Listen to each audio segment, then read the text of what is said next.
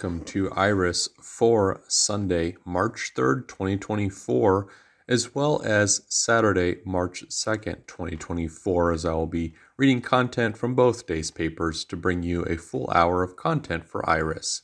My name is Trevor, and I'm pleased to read you the Sioux City Journal for today. So let's take a look at the five day forecast so we can see what Mother Nature has in store for us.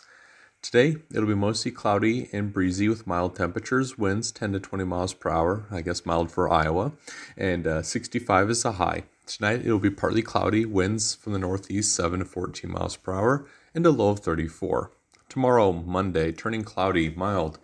Winds from the north 10 to 20 miles per hour, high of 56, low of 28. Tuesday, cloudy, breezy in the afternoon, winds west northwest 8 to 60 miles per hour, High of 55, low of 28. Wednesday, partly sunny and mild winds, south southeast 8 to 16 miles per hour. High of 54, low of 38. Thursday, cloudy with afternoon rain, winds east southeast 8 to 16 miles per hour. High of 46 and a low of 33. All right, let's now turn to the front page of today's Sunday Sioux City Journal, where we look to Democracy in Focus. Headline Drawn Out. Subheadline Wonky maps minimize voters, comma, sway balance of power in US elections.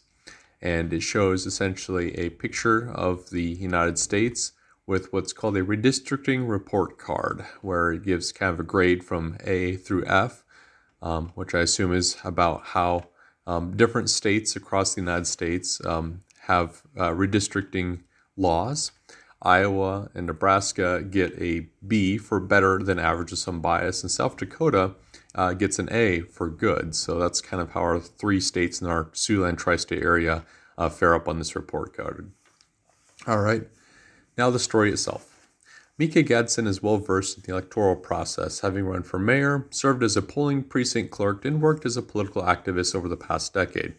But Gadsden said even she was having a hard time determining which congressional district she is slated to vote in later this year in South Carolina's Charleston County. Her confusion stems from a process known as gerrymandering, in which political parties in power manipulate the boundaries of voting districts to gain an electoral upper hand. The process can amount to, quote, an assault on democracy, Gadsden said.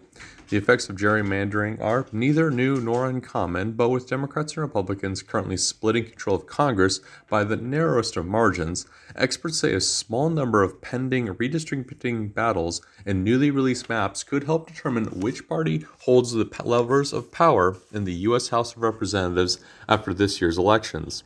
The states where the stakes are highest include South Carolina, where the U.S. Supreme Court is expected to decide on whether to allow a new congressional map to stand, New York, where the state legislature rejected this week the latest congressional maps drawn by a bipartisan commission, Wisconsin, where a recent lawsuit could lead to the redrawing of congressional maps, Louisiana, where a new map released in late January creates an additional majority black congressional district, North Carolina, where redistricting has been the subject of Supreme Court rulings and ongoing lower court fights. South Carolina's electoral maps redrawn in 2021 moved Gadsden and some 30,000 other black voters out of a competitive district and into one that has been in Democratic hands for four decades. The process, she said, has, quote, sown seeds of confusion and really does demoralize a lot of people who find their vote will carry less weight. What we see is that the powers that be have pretty much picked the winners for people, Gadsden said. It's so undemocratic. It's really an assault on democracy in general. The practice of moving electoral district boundaries to promote certain outcomes, such as increasing the odds that a certain party wins or reducing the voting power of particular groups of voters, is not a new part of our election system. Politicians have employed the tactic for centuries, and voting rights activists have been trying to combat it for about as long. The back and forth has left courts to determine when such redistricting crosses a legal line. After South Carolina's governor signed the new maps into law, the state NAACP and a local voter sued, alleging that the new state map is an example of illegal gerrymandering that discriminates against those voters based on the color of their skin. With that case now in the hands of the Supreme Court, the implications for Gadsden and other voters in Charleston could be significant. Should the court decide the gerrymander was illegal, these black voters will go back to casting their ballots for a seat that a Democrat has held as recently as 2021 when Republican Representative Nancy Mace won election. And with Republicans holding a razor thin majority in the U.S. House of Representatives, experts say the ramifications of that court decision and a handful of other pending cases that allege illegal gerrymanders could be felt nationwide. Quote, there are going to be some places where Democrats pick up a seat or two, maybe in New York, three or four, said Paul M. Smith, Senior Vice President of the Nonpartisan Campaign Legis- Legal Center and a lawyer who has argued multiple landmark gerrymandering cases before the Supreme Court. Quote, in North Carolina, when the new Supreme Court there had the map redrawn, the Democrats lost two or three or four seats. Quote, so it may end up having a net effect that's fairly modest across the country, Smith said. Quote, but given how closely divided the House is, we may very well find that a decision or two here were decisive, because whatever party is in control next time may be in control of the House by about two seats. Mike Mitchell D. Brown, senior counsel for voting rights for the Southern Coalition for Social Justice, puts the problem of gerrymandering plainly. It occurs, he said, when legislators are, quote, choosing their voters and voters are not choosing their legislators, end quote. Quote. Our democracy is supposed to be of the people, by the people, and for the people, Brown said. But right now it's of the elected officials, by the elected officials, and for the elected officials. The anti democratic efforts of gerrymandering, Brown and other experts argue, are wide ranging. When individual voters see the power of their vote weaken as they are packed by, part, picked, packed by party, race, or other factors into districts designed to reliably elect candidates of a certain party, Brown said it tends to dampen voter interest in elections where outcomes seem preordained. Voters also can be undermined by a gerrymandering tactic known as cracking, which involves splitting up groups of voters and assigning them to electoral districts that are safe for the party that they don't belong to. However, gerrymandering is implemented, Brown said. The result is that it makes it harder for voters to hold politicians accountable at the ballot box. And when officials are less accountable to their constituents, he said, the effects are felt far beyond the polling precinct. Quote, the practical effect is that there's less representation, Brown said. When gerrymandering is based on race, he added, the needs of the black community are not met because you have elected officials that don't speak to the experience of the black community. The creation of safe seats can also exacerbate partisan polarization and push people to the extremes politically, said Smith of the Campaign Legal Center, because politicians have to focus primarily on winning primaries, not general elections. Quote, and that, Smith said, pushes people towards the extreme right or the extreme left. While the problems of gerrymandering are easy to see, the practice is difficult to stop, according to Smith, who has spent decades trying to do so. Despite repeated attempts to get the Supreme Court to find it illegal when an electoral map is, quote, designed to guarantee one party wins most of the seats, even if they don't get most of the votes, Smith said the court determined in 2019 that such partisan gerrymandering is a political question that's, quote, too complicated for the federal courts to deal with. And so, he said, you can't go to federal court and challenge partisan gerrymandering. But the U.S. Supreme Court has affirmed the rights of state courts to combat partisan gerrymandering in maps drawn by state legislators. Last year, the court ruled that the North Carolina courts can regulate redistricting to ensure it accords with the state constitution. Quote, North Carolina has really been ground zero for the redistricting and gerrymandering conversations nationwide, said Chris Cooper, a political science professor at Western Carolina University.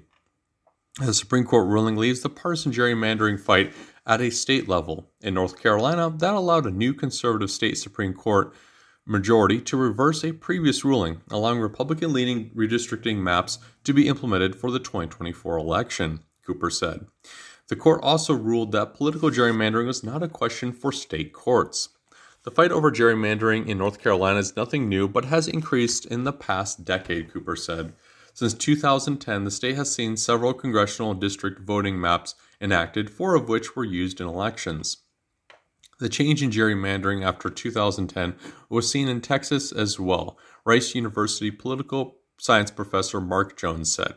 The state's 2021 voting maps reflected, uh, quote, unbridled gerrymandering in a way that hadn't been in the case in 2005 and 2011, Jones said. Congressional districts in Texas pack Democrats together, twisting and turning to form wonky shapes that span miles. In Texas, the redistricting has all but ensured a Republican hold in the state, Jones said. While gerrymandering might not always play a significant role in elections, in a year like 2024, when the election is close, a handful of seats could affect control, Jones said. Gerrymandering takes some of the question out of elections, leaving some voters feeling disenfranchised, Jones said. The near constant changes in North Carolina also make it for difficult for, to, for voters to know who represents them at a state and national level, Cooper said. Despite challenges, Cooper says it's unlikely that anything will change in North Carolina. The latest maps in North Carolina, allowed by the state Supreme Court, are still being challenged, Cooper said. The most recent lawsuit filed in December alleges racial gerrymandering, the first case to do so for the current maps, he said. The stakes are too large for people to not at least try to overturn these maps, Cooper said. Quote, both parties are challenging the maps. It's very clear they know the maps mean power. It's a convenient fiction, but a fiction to say that people still get the final say. While state courts have become the main battleground over partisan gerrymandering, the U.S. Supreme Court has found that federal courts can get involved in race based gerrymandering. That's in part on the based on the Constitution's Equal Protection Clause, which says states cannot undermine citizens' rights, and in part on the Voting Rights Act, and the 1865 law designed to ensure that all citizens have an equal opportunity to participate in elections. But to pursue cases under these provisions, a court has to determine first whether race was, quote, the predominant motive in the minds of the people drawing the line, Smith said. That can be tricky, especially when race seems to be used as a proxy for party, as often occurs with black voters, who tend to overwhelmingly to vote for Democrats. Brown said the difficulty in making distinctions between race and party means black voters don't have the same protections. Quote, all legislators all that the legislator has to do is say, quote, hey, we didn't do this for racial reasons. We did this for partisan reasons, Brown said. Courts, including the United States Supreme Court, have heard several cases that hinge on such determinations. While many of its decisions were widely reviewed as undermining legal protections for black voters, the court surprised observers last year when it upheld a key piece of the Voting Rights Act that requires, quote, states to create opportunities for voters of color to elect candidates of their choice when they're faced with massive racially polarized voting, like in the South, Smith said. The effect of that decision will be felt in this year's congressional election because the ruling required resulted in the drawing of a second black majority district in Alabama. That district is expected to elect a Democrat to Congress. It also means there will be continued efforts to create majority black, majority Latino districts in situations where, if you don't, the majority white population will control all the districts, Smith said. So that has a very positive decision for those who believe in racial justice redistricting. Brown said such protections are crucial because he argues race is a factor even when legislators profess not to be considering it. Quote, to believe that a legislator can draw a race blind map is farcical, Brown said. These people know where the black voters are, where the white voters are, where the Latino voters are. To say something is race blind, you can draw your district by memory and you know how to gerrymander. Race is always going to undergird what the legislator does, which is going to affect minority voters. The South Carolina case currently pending in the U.S. Supreme Court hinges on whether the justices find politics or race influence the district maps. If justices rule the new electoral maps are drawn to advance a partisan advantage, the changes will be allowed to stand. If the High Court determines elect- legislators are motivated by a desire to pack black voters in a single safe district, the court could order the maps to be re- redrawn. This distinction between race and politics has been further clouded by the findings that Representative Jim Clyburn, the black Democrat who has represented the state's six congressional districts since 1993, worked with Republicans to move black voters into his district in order to shore up his chances of reelection. ProPublica examined Clyburn's role in depth. A three judge panel found that the new lines represented a racial gerrymander that also, also described the congressman's staff's role in helping Republicans alter his district. While a Republican who led the redistricting effort, redistricting effort said he, quote, received a map from the staff of Congressman James Clyburn and that he incorporated the Clyburn staff proposals into the final plan. He also acknowledged to making, quote, dramatic changes to the staff's recommendations, court documents say. Clyburn's office has strongly denied that he participated in the state's gerrymandering, but experts have long described an, quote, unholy alliance between black Democratic lawmakers and Republican lawmakers to draw maps that create safe seats for the former at the expense of a broader advantage for the other party.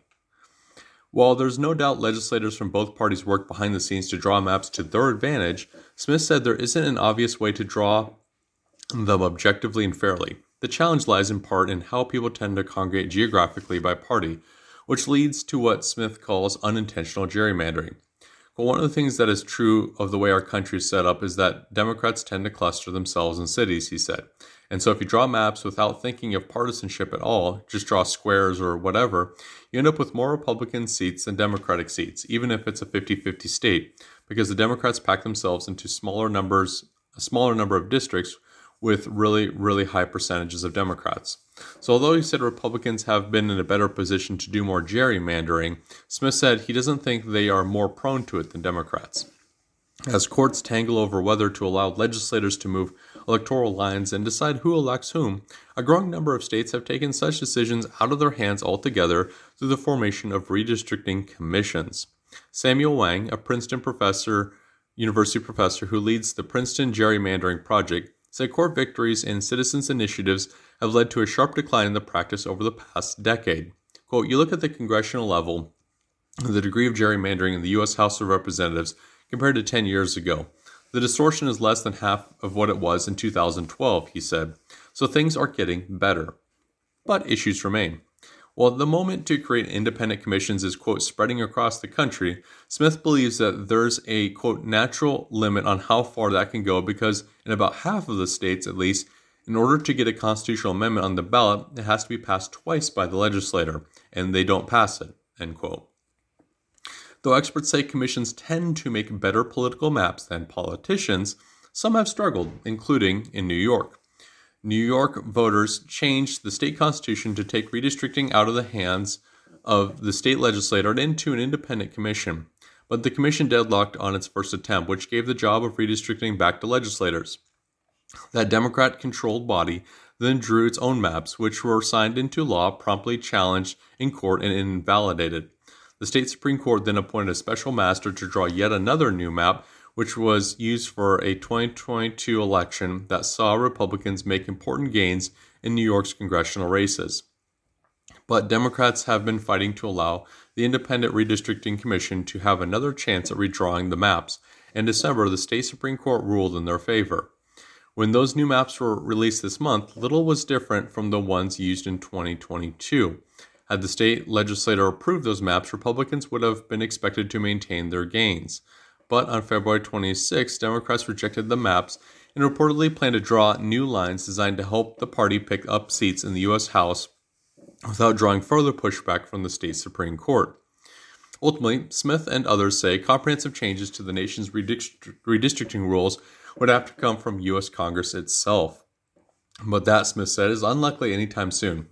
Quote, Congress is a place where a lot of the problems with our democracy could get fixed, Smith said, it quote, it's just you've got to get a majority in both houses and a filibuster proof majority at that who really want to fix them. And that's not easy. We don't have that now. That leaves voters like Gadsden and Charleston waiting for court decisions and new maps that will decide where they vote, influence who wins their local elections, and helps determine who controls a bitterly divided Congress.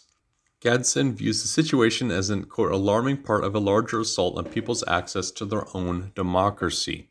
But it seems like the old guard within the establishment really has worked hard to maintain a level of power that doesn't serve the voter at all, she said. It really does not serve the voter. It also does not serve democracy, Wang said. Quote, it's possible through legislative jiggery pokery to gain an advantage that could never be gotten through any amount of campaigning, Wang said. So, at the level of national power, it actually could be quite consequential. All right, let's now return to the front page of today's Sunday paper, where we look to uh, legislation out of Des Moines. Headline House passes bill to expand Highway 30 to four lanes. Iowa State Transportation Commission would be required to prioritize making all of U.S. Highway 30 four lanes under a bill passed by the Iowa House on Thursday. Lawmakers passed House File 2569 by a vote of 87 to 4. The bill would require the Iowa Transportation Commission to include in its long range planning plans to make the entire length of Highway 30 four lanes, including a 40 mile stretch between DeWitt and Lisbon, just east of Cedar Rapids, and between Carroll and Ogden in western Iowa. Economic developers, businesses leaders, business leaders, and government officials in Clinton County have advocated for the better part of two decades for the state to modify and expand Highway 30 between DeWitt and Lisbon for, to four lanes. Representatives with the U.S. Highway 30 Coalition have told lawmakers that such a project would spur rural business development, foster population growth, improve roadway safety, lessen congestion on Interstate 80, and match the majority of Highway 30's cross state footprint. Instead of a four lane layout, the Iowa Department of Transportation's five year highway plan calls for a changing of the current two lane layout of Highway 30 from Lisbon to San, Stanwood to a quote Super 2 configuration that would enable the construction of wider lanes, a hard shoulder, and occasional turning and passing lanes.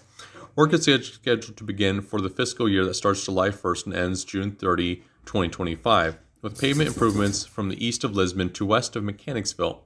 Property acquisition for the section of highway west of Mechanicsville to west of Stanwood is scheduled to begin in fiscal year 2025 and construction in fiscal year 2026. Meanwhile, work is ongoing to finish four lane construction in Benton County, which is slated to be uh, completed this year, according to the DOT.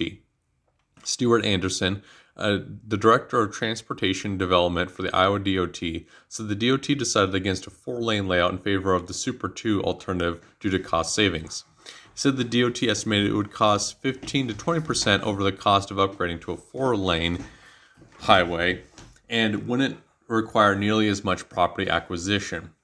The bill was amended to state the Iowa DOT would not use eminent domain to acquire land necessary to expand two lane sections of US 30 to four lanes unless it has it is expended quote, all reasonable alternatives if the land is a part of century farm or residential real estate property. The study conducted by Iowa engineering firm Snyder and Associates and paid for by the Highway 30 Coalition estimated it would cost more than 636 million to expand a 45-mile stretch of the highway to four lanes between Carroll and Ogden and a 44-mile stretch from Lisbon to DeWitt over a 10-year period. And the estimated financial benefit to the state would be more than 770 million dollars. Roughly 160 miles of the 331 mile long highway in Iowa is four lanes. The study did not include the cost to expand the stretch of highway west of Carroll. A fiscal analysis of the bill by the Nonpartisan Legislative Services Agency estimates the full expansion of Highway 30 would cost 1.5 billion throughout the course of the construction. Federal funding could cover up to 80% of the total cost, but will depend on future budgeting decisions made by the State Transportation Committee. The LSA, Legislative Services Agency, estimates two lanes will need to be added to approximately 120 miles at an estimated cost of $6.7 million per mile. Four lane bypasses would need to be constructed for approximately 39.5 miles, costing an estimated $10 million per mile, along with 16 interchanges costing approximately 16.1 million each. Annual maintenance cost for the full 120 miles is, is estimated to be approximately $1.7 million per year. Quote, there's over half a million people living along the highway corridor, and it's actually the only corridor outside Interstate 80 that is growing, said Representative Tom Determann, representative of Camanche, the bill's lead co sponsor.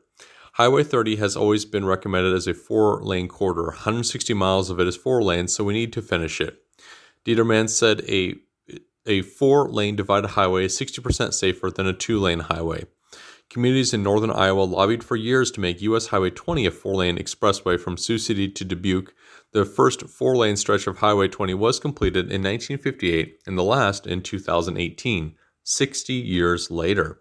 Determann said the state has seen economic growth along Highway 20 and is looking to see the same development along Highway 30. Quote, it's a win for rural Iowa, he told the Gazette, knowing the highway spans 12 counties and 39 cities. Representative Adam Zabner, Democrat of Iowa City, who voted against the measure, said while he would like to see the highway expanded, he's, quote, concerned about the potential politicization of what should be routine infrastructure spending. The bill now heads to the Iowa Senate, where Determann said a subcommittee is scheduled to consider the bill next week. Senator Chris Cournoyer, Republican of LeClaire, introduced companion legislation in the Senate last year, but it failed to advance out of the chamber. Cournoyer's district includes Clinton County. Determann said he hopes to push the bill through the Senate before a March 15th legislative deadline. All right, let's turn to page A2 of Sunday's paper for the briefs. Headline Community College opens enrollment for Academy, Sioux Center, Iowa. Northwest Iowa Community College recently announced it is now enrolling high school students in the Sioux Center Academy. The program, which is geared towards students entering their junior year of high school, will officially begin in the fall of 2024 at the Sioux Center office of the Northwest Area Education Agency. The program offers quote, specialized career pathways in education, engineering, and design, healthcare, information technology, and welding, according to a release from NCC. The Sheldon based college and the Sioux Center Academy is intended to give high schoolers quote, a head start on their careers by offering both high school and college credits in specific fields. Enrollment for the fall semester of the Sioux Center Academy will run through May 1st, and students from one of seven high schools can participate Boyden Hull, MOC Floyd Valley, Rock Valley, Sioux Center, Unity Christian, West Sioux, and Western Christian. Quote, students whose high schools are not listed but are interested in joining the NCC Sioux Center Career Academy program are encouraged to reach out directly to Northwest Iowa Community College for more information, NCC said. Next headline Dakota County to test outdoor warning signs from South Sioux City. Dakota County residents should expect to start hearing sirens every month. The Dakota County Emergency Management Agency recently announced that the county will start testing its outdoor warning sirens at noon on Monday. The schedule will be the first Monday of each month at the same time. Quote, the sirens help alert the community of severe weather and the need to find shelter and seek information, the agency wrote in a Facebook post. Quote, sirens are for outdoor warning purposes and are not meant to be heard indoors. Hearing a siren is a signal to get indoors and seek additional information. Headline Charges dropped against four athletes from Ames, Iowa. Prosecutors in Story County are dropping charges against current and former Iowa State University athletes charged of sports betting because Iowa investigators, quote, exceeded the permitted use of geofencing software, according to, quote, newly discovered evidence. The state's top public safety official on Friday said he was disappointed by that decision, saying lawyers repeatedly assured investigators the geofencing they were employing in the investigation was legal. According to motions to dismiss filed Friday by the Story County Attorney's Office, athletes Isaiah Lee, Jirehl Brock, Paniro Johnson, and Eyioma Uwazurike are all charged in 2023, obtained evidence through an open records request through the Iowa Racing and Gaming Commission. The evidence showed GeoComply, a, the provider of the product used in the investigations, believed the Iowa Division of Criminal Investigation quote exceeded the scope of its permitted use in using the Kibana product in October of 2023. The motion by Assistant Story County Attorney Benjamin Matchan said. The DCI's use of the product was revoked on January 24th of this year because of concerns about the division's use, the motion noted. The prosecutors investigated the allegations as soon as they received the defense attorney's information and confirmed them to be accurate according to the motion. Matchan in the motion said he had attempted to contact GeoComply through counsel, but the company had failed to respond. Prosecutors are asking the motion to be dismissed with prejudice, meaning the charges can't be filed later. Dismissal does not affect sanctions by the NCAA, which governs collegiate sports. All right, friends, we'll now turn to the Saturday, March 2nd edition of the paper so we can get a little more content to bring you. All right, let's now turn again to Saturday's paper where we look to the main headline Officials Wanted. Headline Trained Whistle Blowers. Subheadline USD classes take aim at high school sports official shortages. From Vermillion, South Dakota. After years of watching football with her older brothers and hearing them say football referees don't know what they're doing, Michaela Cagle has come to a bit of a different opinion. Enrolled in a class on football officiating, the University of South Dakota freshman has learned what it takes to officiate a football game. It's interesting to see how much goes into officiating and how much you have to retain to successfully officiate, said Cagle, a kinesiology major who was a student manager for her high school football team in Grand Rapids, Minnesota. Quote, I know there's a lot more going on. Cagle is one of a few dozen USD students this semester taking new classes aimed at getting a younger generation of sports lovers involved in officiating to help ease shortage of high school sports officials. Two elective two credit courses teaching the rules and basics of football and volleyball officiating have drawn 21 and 13 students respectively. A course on basketball officiating will be offered in the fall semester. Quote, the interest was definitely there. Hopefully, if we can capture them at a younger age, we can get them interested and retain them, said Connor Schlingson, USD's Assistant Director of Intramurals and Sports Clubs and the Director of Esports, who's teaching the football officiating class. Once a week, Slingson who has 17 years of experience officiating football and basketball and umpiring baseball, goes over rules and other finer points of football officiating with his students. The rest of the week, they complete courses on ref officiating educating system, an online training program. When he learned the classes being offered, Jack, Zach Schreiner, a junior elementary education major from Dell Rapids, South Dakota, signed up right away. Quote, I've always wanted to learn more about football, said Schreier, who played the sport in high school and intends to coach in the future. Quote, I've been coaching football the last three years. I decided to get a better understanding of the rules of the game and maybe in the future become an official as well. It's been very educational. I've learned a lot. The South Dakota High School Activities Association approached numerous state colleges last year about offering officiating classes. With the average age of officials at 56 years old, the number of officials is declining, leading to shortages in some sports in South Dakota and across the nation. The South Dakota High School Athletic Association had been implementing the online training programs to draw school, high school students into officiating and thought college students might be interested too. USD was the only college to team up with them. Go, we're just trying to find new ways to get new officials, said Joe Auch, SDHSAA Assistant Executive Director. Quote, this has been the best response we've had in getting kids involved and getting people involved. We feel that if we can get it started in years to come, these kids will stick with it. Aushin Shingason hit the recruiting trail in USD's kinesiology classes, populated with many current athletes and former high school athletes who are going into sports related fields such as athletic training. They promoted officiating as a way to remain involved in sports and earn some extra cash. As an additional draw, the SDHSAA will waive the first year's registration fee for any student coming out of USD's classes who registers as an official, offer a voucher for buying uniforms and equipment, and set them up with an experienced official to serve as a mentor. Quote, we really didn't know what to expect, said Jesse Daw, chair of USD's Division of Kinesiology and Sports Management. Quote, we were hoping to have enough students to make the classes go, which is about 10 to 12.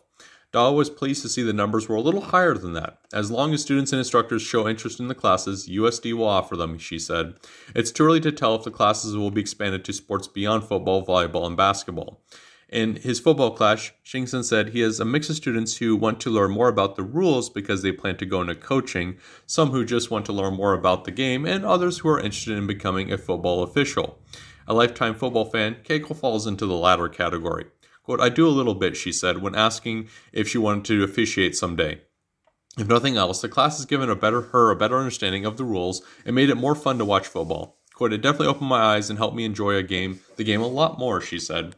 Now she just has to break it to her brothers that officials might know a little more about football than they thought. All right, let's return back to Saturday's front page where we look to the um, Mr. Schultz, the missing trucker that has been reported um, in previous articles here in the Sioux City Journal out of Sac County. Headline Reward for missing trucker rises to over $28,000 from Sac City, Iowa. The reward fund for a missing Wall Lake, Iowa trucker now exceeds $28,000. Sac County Crime Stoppers, which manages funds used for law enforcement investigations in the northwest Iowa County, announced in a Facebook post Friday that the reward fund for 53 year old David Schultz has increased to $20,400 due to donations through the Iowa State Bank account and Venmo.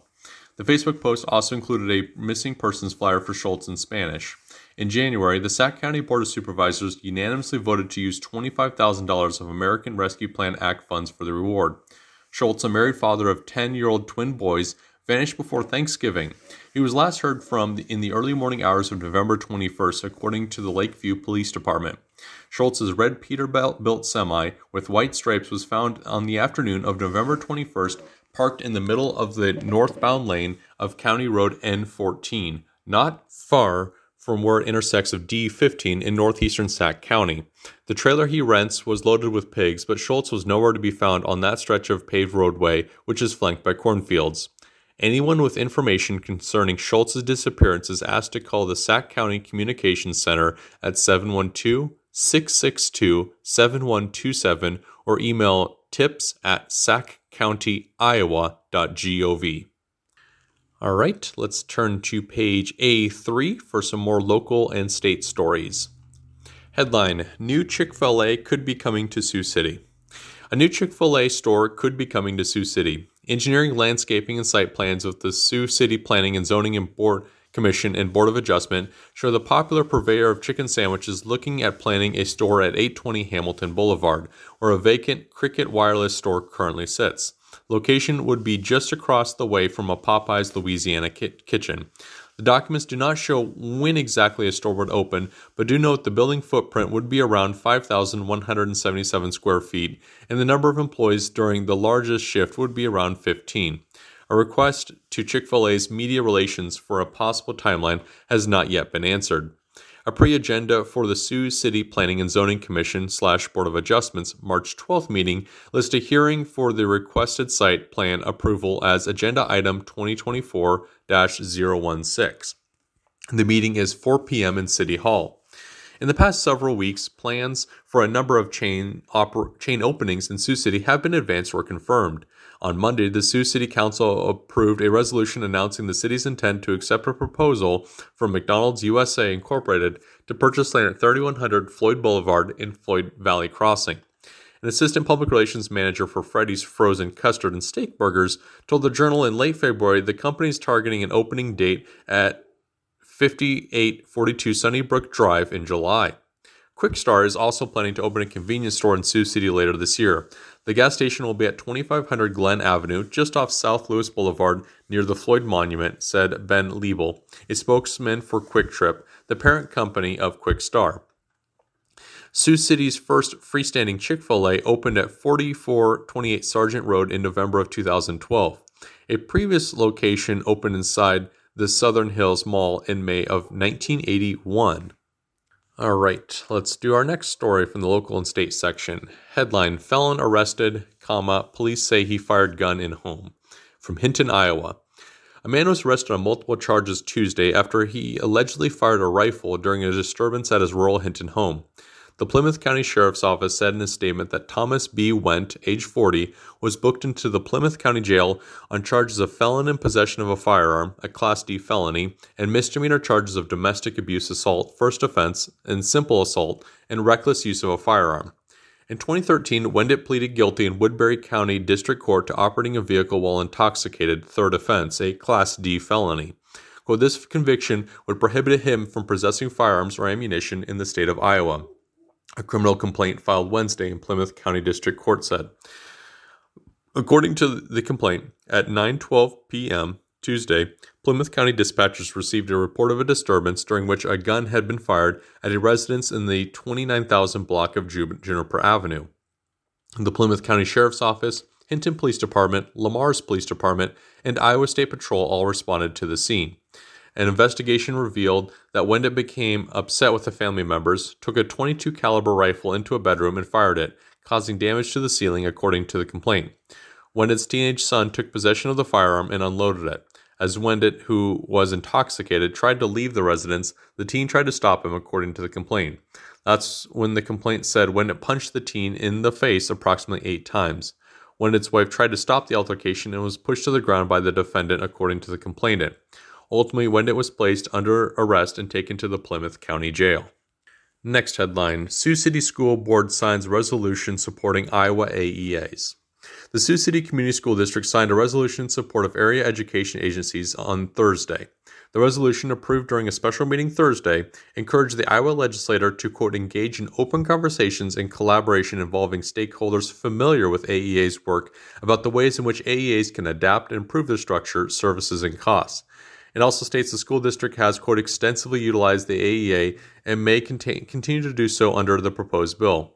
In the quote, in the end, it shows that this board supports the services that the AEA provides, Board President Jan George said. As the House and Senate files make their way through the legislative process, I would encourage all stakeholders to reach out to your elected representatives and to express your opinion. The move came the same day a proposal by Iowa House Republicans to reorganize the funding and oversight of Iowa's area education agencies was passed out of the chamber. House Republicans proposed the bill after they blocked a more expansive and dramatic proposal from Iowa Governor Kim Reynolds, a Republican, that would have allowed school districts to spend their special education dollars outside the AEAs. The House bill, House File 2612, would keep Iowa's AEAs as the sole provider of special education support in the state. State funding for special education services would go to the school districts, and they would be required to use that funding with the AEAs. Reynolds has also asked the Iowa legislature to increase starting teacher pay to $50,000 and to set a minimum salary of $62,000 for teachers with at least 12 years of experience. The current minimum starting teacher pay in Iowa is $33,500.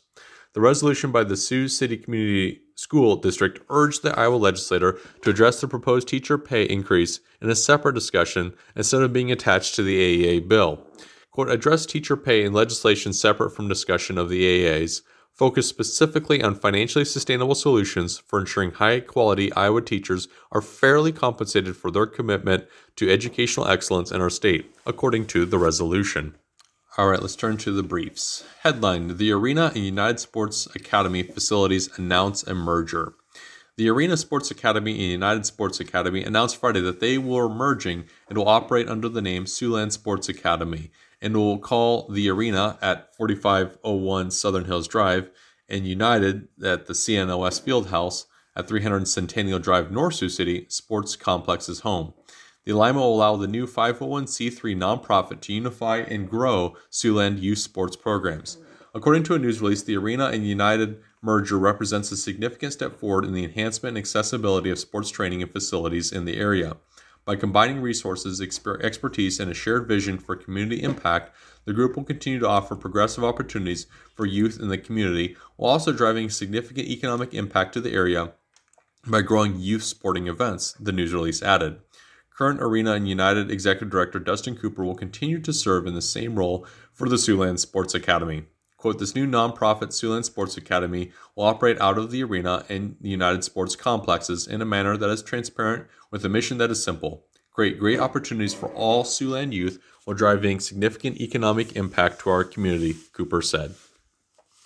Headline East Coach named Wrestling Official of the Year.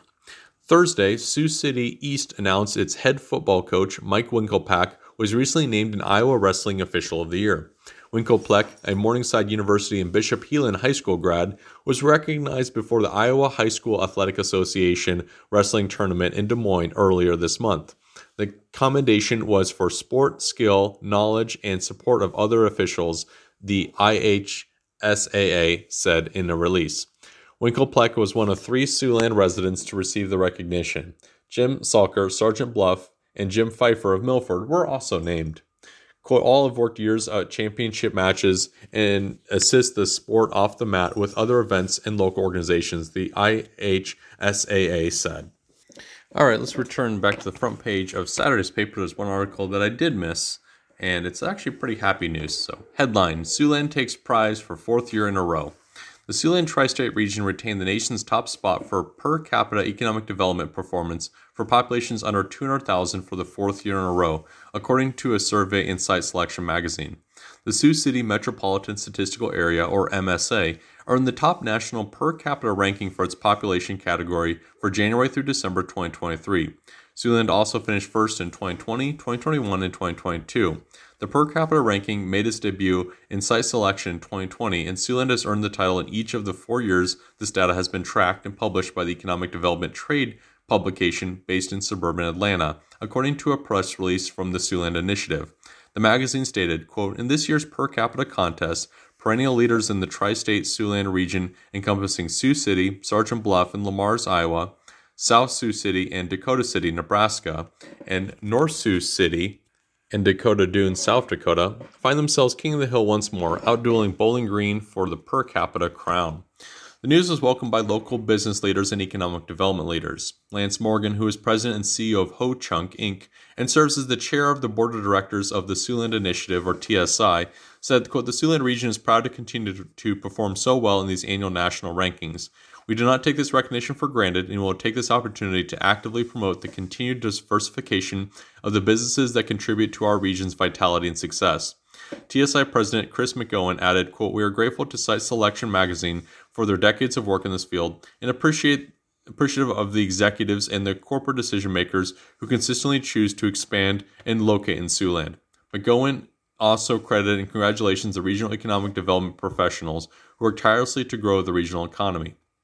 Hannah Burns, who served as editor in chief and head of publications for site selection, addressed the Tri State's collective performance expanding.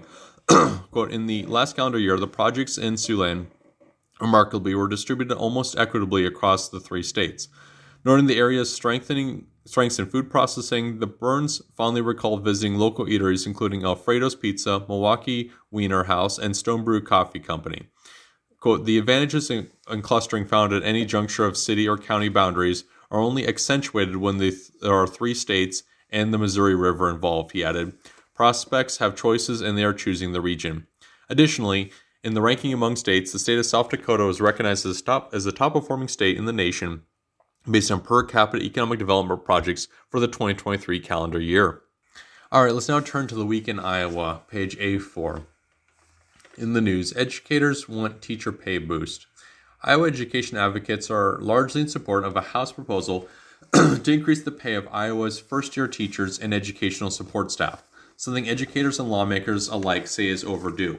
The bill, part of House Republicans' package of education legislation this year, would increase the starting teacher salary to $50,000 over two years, set a $15 minimum wage for educational support staff, and devote $22 million to increase salaries for veteran teachers. The plan differs from a similar proposal by Gov- Iowa Governor Kim Reynolds as part of her plan to reorganize the state's area education agencies, particularly by adding a pay increase for support staff. Educators also said they preferred the House approach of passing the teacher pay boost separate from the AEA uh, organization bill. Headline Meat Labeling Protections Pass. Iowa Senate Republicans passed a bill this week to prohibit manufacturers of plant based and lab grown meat alternatives from being labeled as, quote, meat without a qualifier. Republicans said the move would protect agricultural producers and consumers.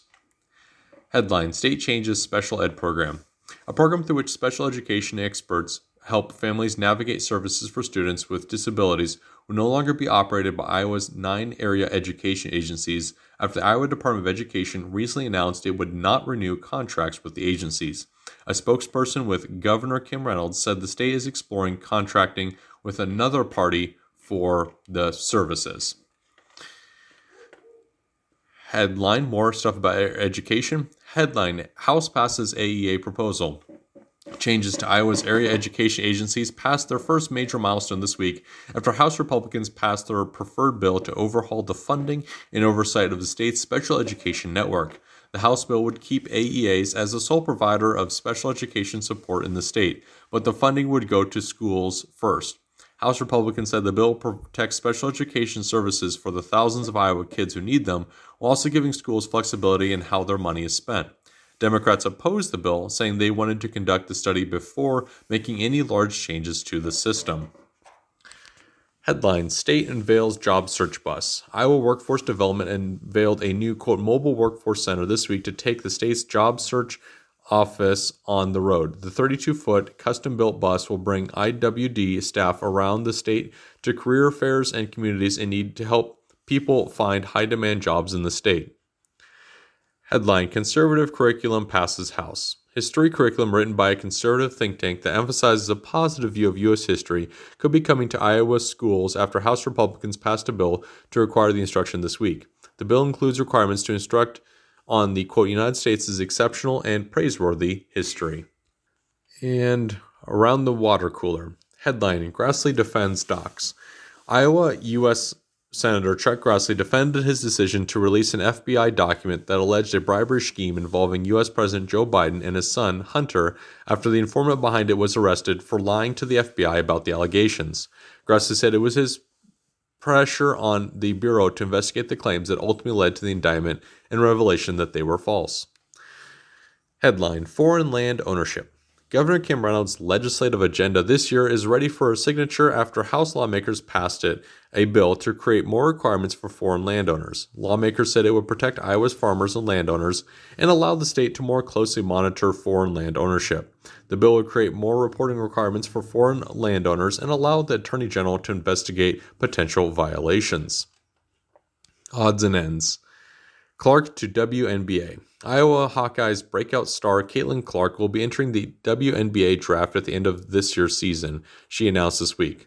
Clark, the leading scorer in the NCAA women's basketball history, has the option to stay another year because of COVID 19 eligibility.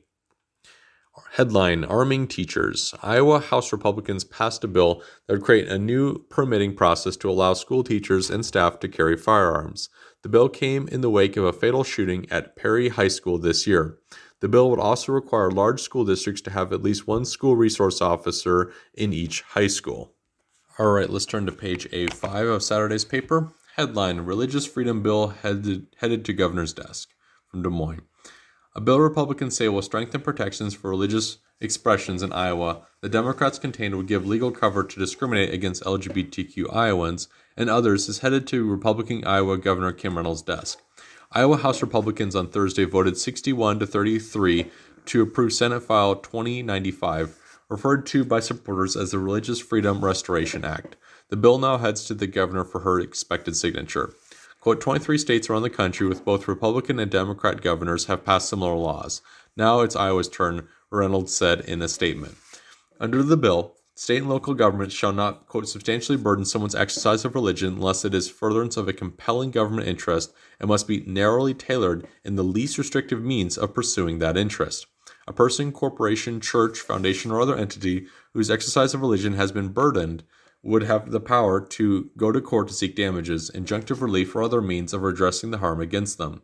Quote, the bill defines exercise of religion as action, quote, substantially motivated by one sincerely held religious belief, whether or not the exercise is compulsory or central to a larger system of religious belief.